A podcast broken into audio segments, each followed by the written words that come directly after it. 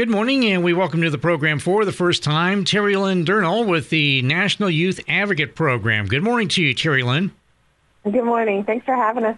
it's great to have you on the program this morning and uh, getting you with the uh, National Youth Advocate Program. And uh, Terry Lynn, uh, can you uh, tell us uh, a little bit about the organization and what you folks do?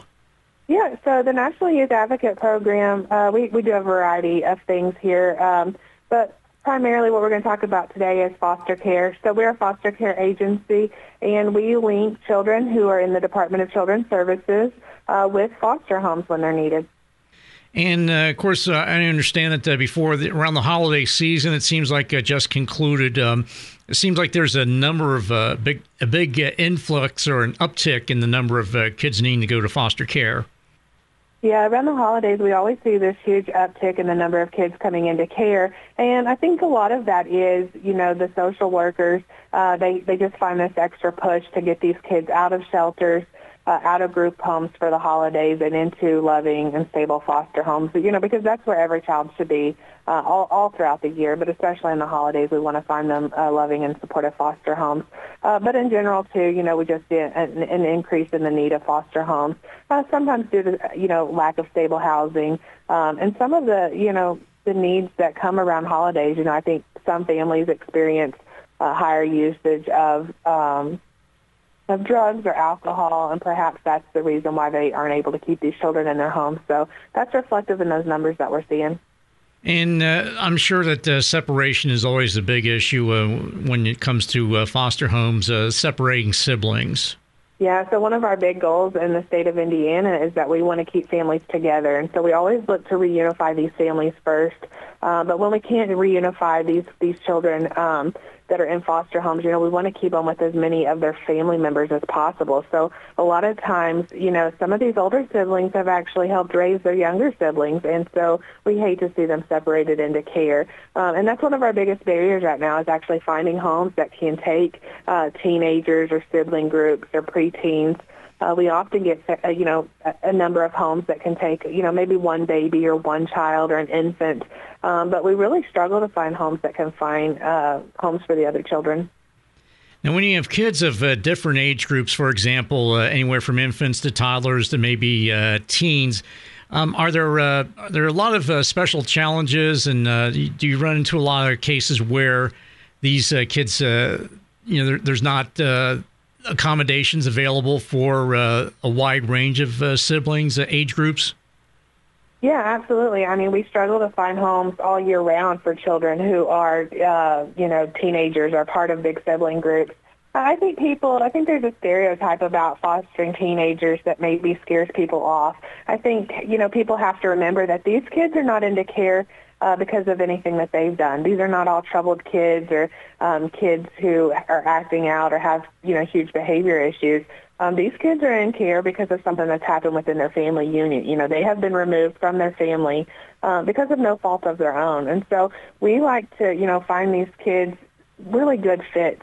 Um, you know, when we talk about foster homes, we want to find um, foster homes that are reflective of our youth that are in care. So, you know, we have youth of different nationalities uh, of, that speak different languages um, that are part of the LGBTQ plus um, community. And so we want to find foster homes that are reflective of them and can provide loving and, and supportive environments for them to grow in. And when we do that, when we make those good matches, these kids really thrive. And they're not these scary teenagers that people kind of think that they are.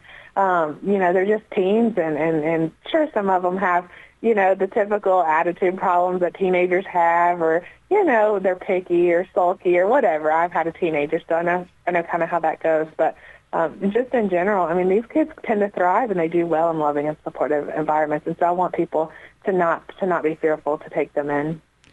And as far as the state of Indiana, can you uh, tell us a little bit about how um, where your organization is? Uh, I imagine it's all over the state, but uh, since we're in the uh, southeastern part of the state, um, what about the services to uh, folks in this area?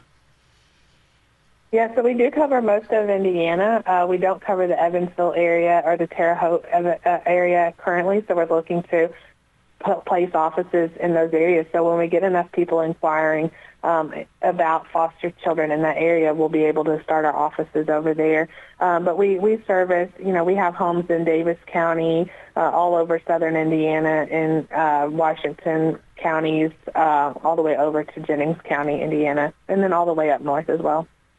Now, of course, uh, in our uh, general service area, where uh, we cover uh, Ripley, uh, Franklin, Decatur, and uh, part of Dearborn County, um, how about service in those areas? Yes, so we absolutely have foster homes in several of those areas as well. And then, as far as people getting involved with foster care and things that nature, becoming involved with your organization, what are some of the steps that those folks would need to take? Yeah, so to become a foster parent in, in uh, our area, we've kind of perfected the process. And so all you need to do is you could reach out to me, and my number is 812-528-2248, and we'll just start with an informational phone call about what it is to become a foster parent or what the requirements are. Uh, people can also go to our website, and that's www.fostercareindiana.org. And on there, you can see a list of all the requirements that it takes to become a foster parent. And it talks a little bit about uh, what's included in becoming a foster parent. So it talks about um, the paperwork process and getting the home study written and uh, some of the background checks that you would have to to have um, and to become a foster parent. Uh, but online, you can just fill out a simple inquiry form, and then we'll give you an informational phone call, and so you can ask us all those questions that you may have um, about being a foster parent. And of course, uh, with uh, some social services, there's uh, licensing involved. Um, now, would uh, somebody who is a prospective uh, foster parent would they have to go through the licensure process? Yeah, absolutely. So the licensing process, I, I kind of divide it up into three different categories, uh, or three parts, if you will. Um, there's the paperwork process, um, and then there's also a part of that that includes training. So we require 30 hours of, of training to become a therapeutic foster parent. All those classes right now are actually offered online, so you can do those from your home um, virtually with a trainer that we provide you with. And then the third part of that is just the home study process. And so that's where we come into the home and we get to know you and your family very well. And um, we talk about your background and all that you have to offer to be a foster parent. And then we send that off to the state for licensure. Now, uh, Terry Lynn Durnall, uh, do you run into a lot of uh, folks who uh, express uh, hesitancy uh, about becoming foster parents? maybe not because of you know the kids involved necessarily, but the fact that they have to go through the licensure process. Yeah, yeah, I know. I think sometimes that can be kind of something that scares people away when they think, "Oh, I've got to do 30 credit training hours." Um, but we provide day and evening classes, and again, I think right now is the best time to get licensed because uh, we've really perfected that process and made it as easy as possible. Um, and due to COVID, you know, we kind of started offering things online, so virtual trainings make it a lot easier for people to become foster parents. Um, I think another fear that people have, you know, is the cost associated with taking on another household member, right? Because we're living in a time where everything's just so expensive and costs are on the rise and um, and grocery bills have skyrocketed. And so people wonder, you know, can I really afford to feed another mouth? But we want people to know that fostering doesn't have to be a financial burden to your family. You don't have to be rich and live in a mansion to be a foster parent. You know, we provide um, the we provide income for those children that are in care. So, you know, the cost that it, it the added cost to your home would be covered by the state.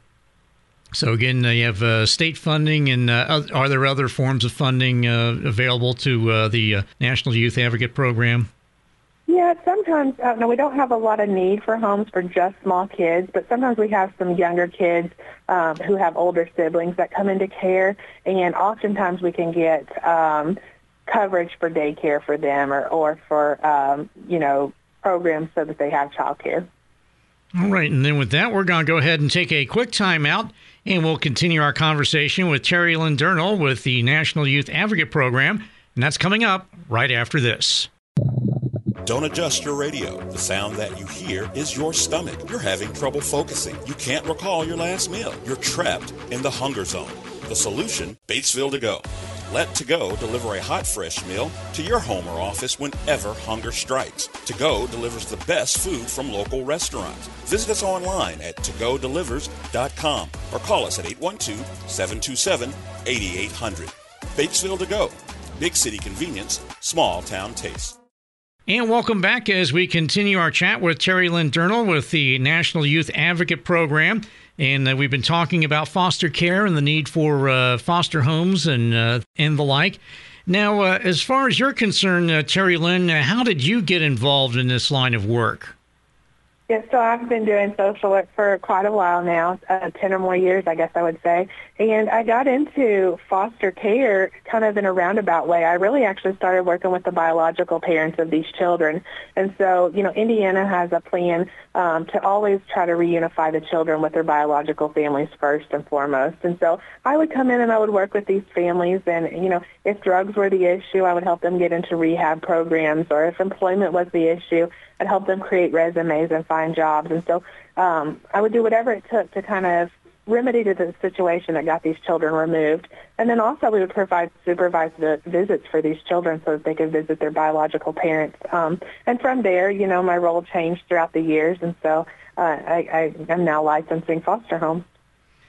As far as the uh, support staff, uh, I imagine you've got uh, pretty much a you know pretty good crew as far as uh, that's concerned, or a lot of uh, a lot of uh, people who are quite capable of uh, handling a lot of these challenges. Because quite frankly, these are challenges. Yeah, absolutely. You know, when a child's removed from their home, without a doubt, they're experiencing trauma just from that alone. No matter what else has happened in their life, they're being removed from their family, and that's going to cause them trauma. And so we provide an entire support staff around you that can help you um, understand that child's trauma and the best ways to deal with that and, and to work with that child. And so you always feel, you know, the goal is that you always, of course, feel prepared uh, to handle any such situation that would arise. And, and even if it's something we don't, we haven't prepared you for, that you have the resources to um, help that child through any kind of crisis that they may experience. And we do that with our amazing, amazing team. And, uh, and I think another another outgrowth of that is the fact that uh, these uh, services, or at least uh, access, is available 24 7. Absolutely. Yep. We have a 24/7 hotline. Uh, each child is, is assigned a, a, a worker that comes to your home and works with that child based on their needs. So you may be working. They may be working with that child weekly or monthly or maybe multiple times a week if it's a very high needs child. Uh, but that person's always available to you if you if you were to need them.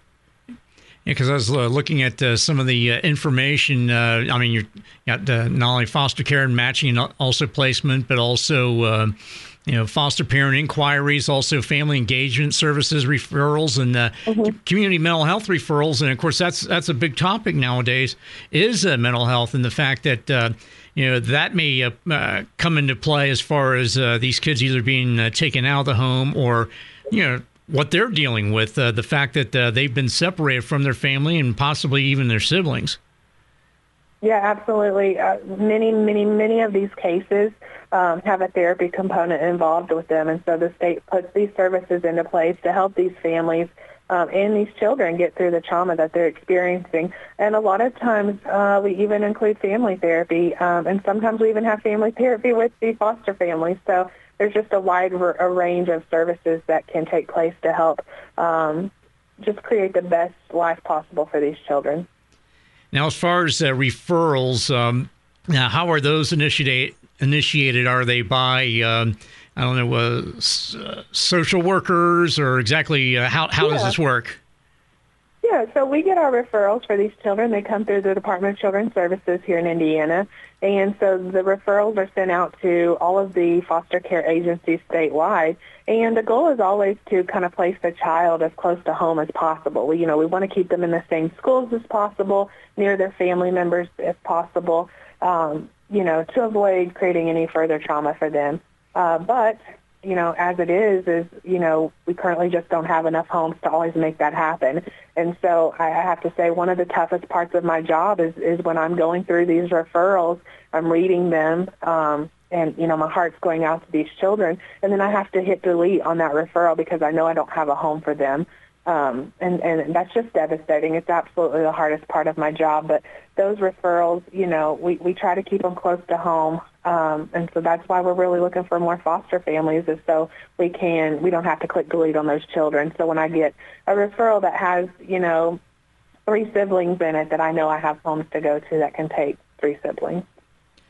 All right. So again, uh, if you would uh, please, uh, Terry Lynn Durnall, your uh, phone number and also website for someone who uh, may be interested in becoming a foster parent.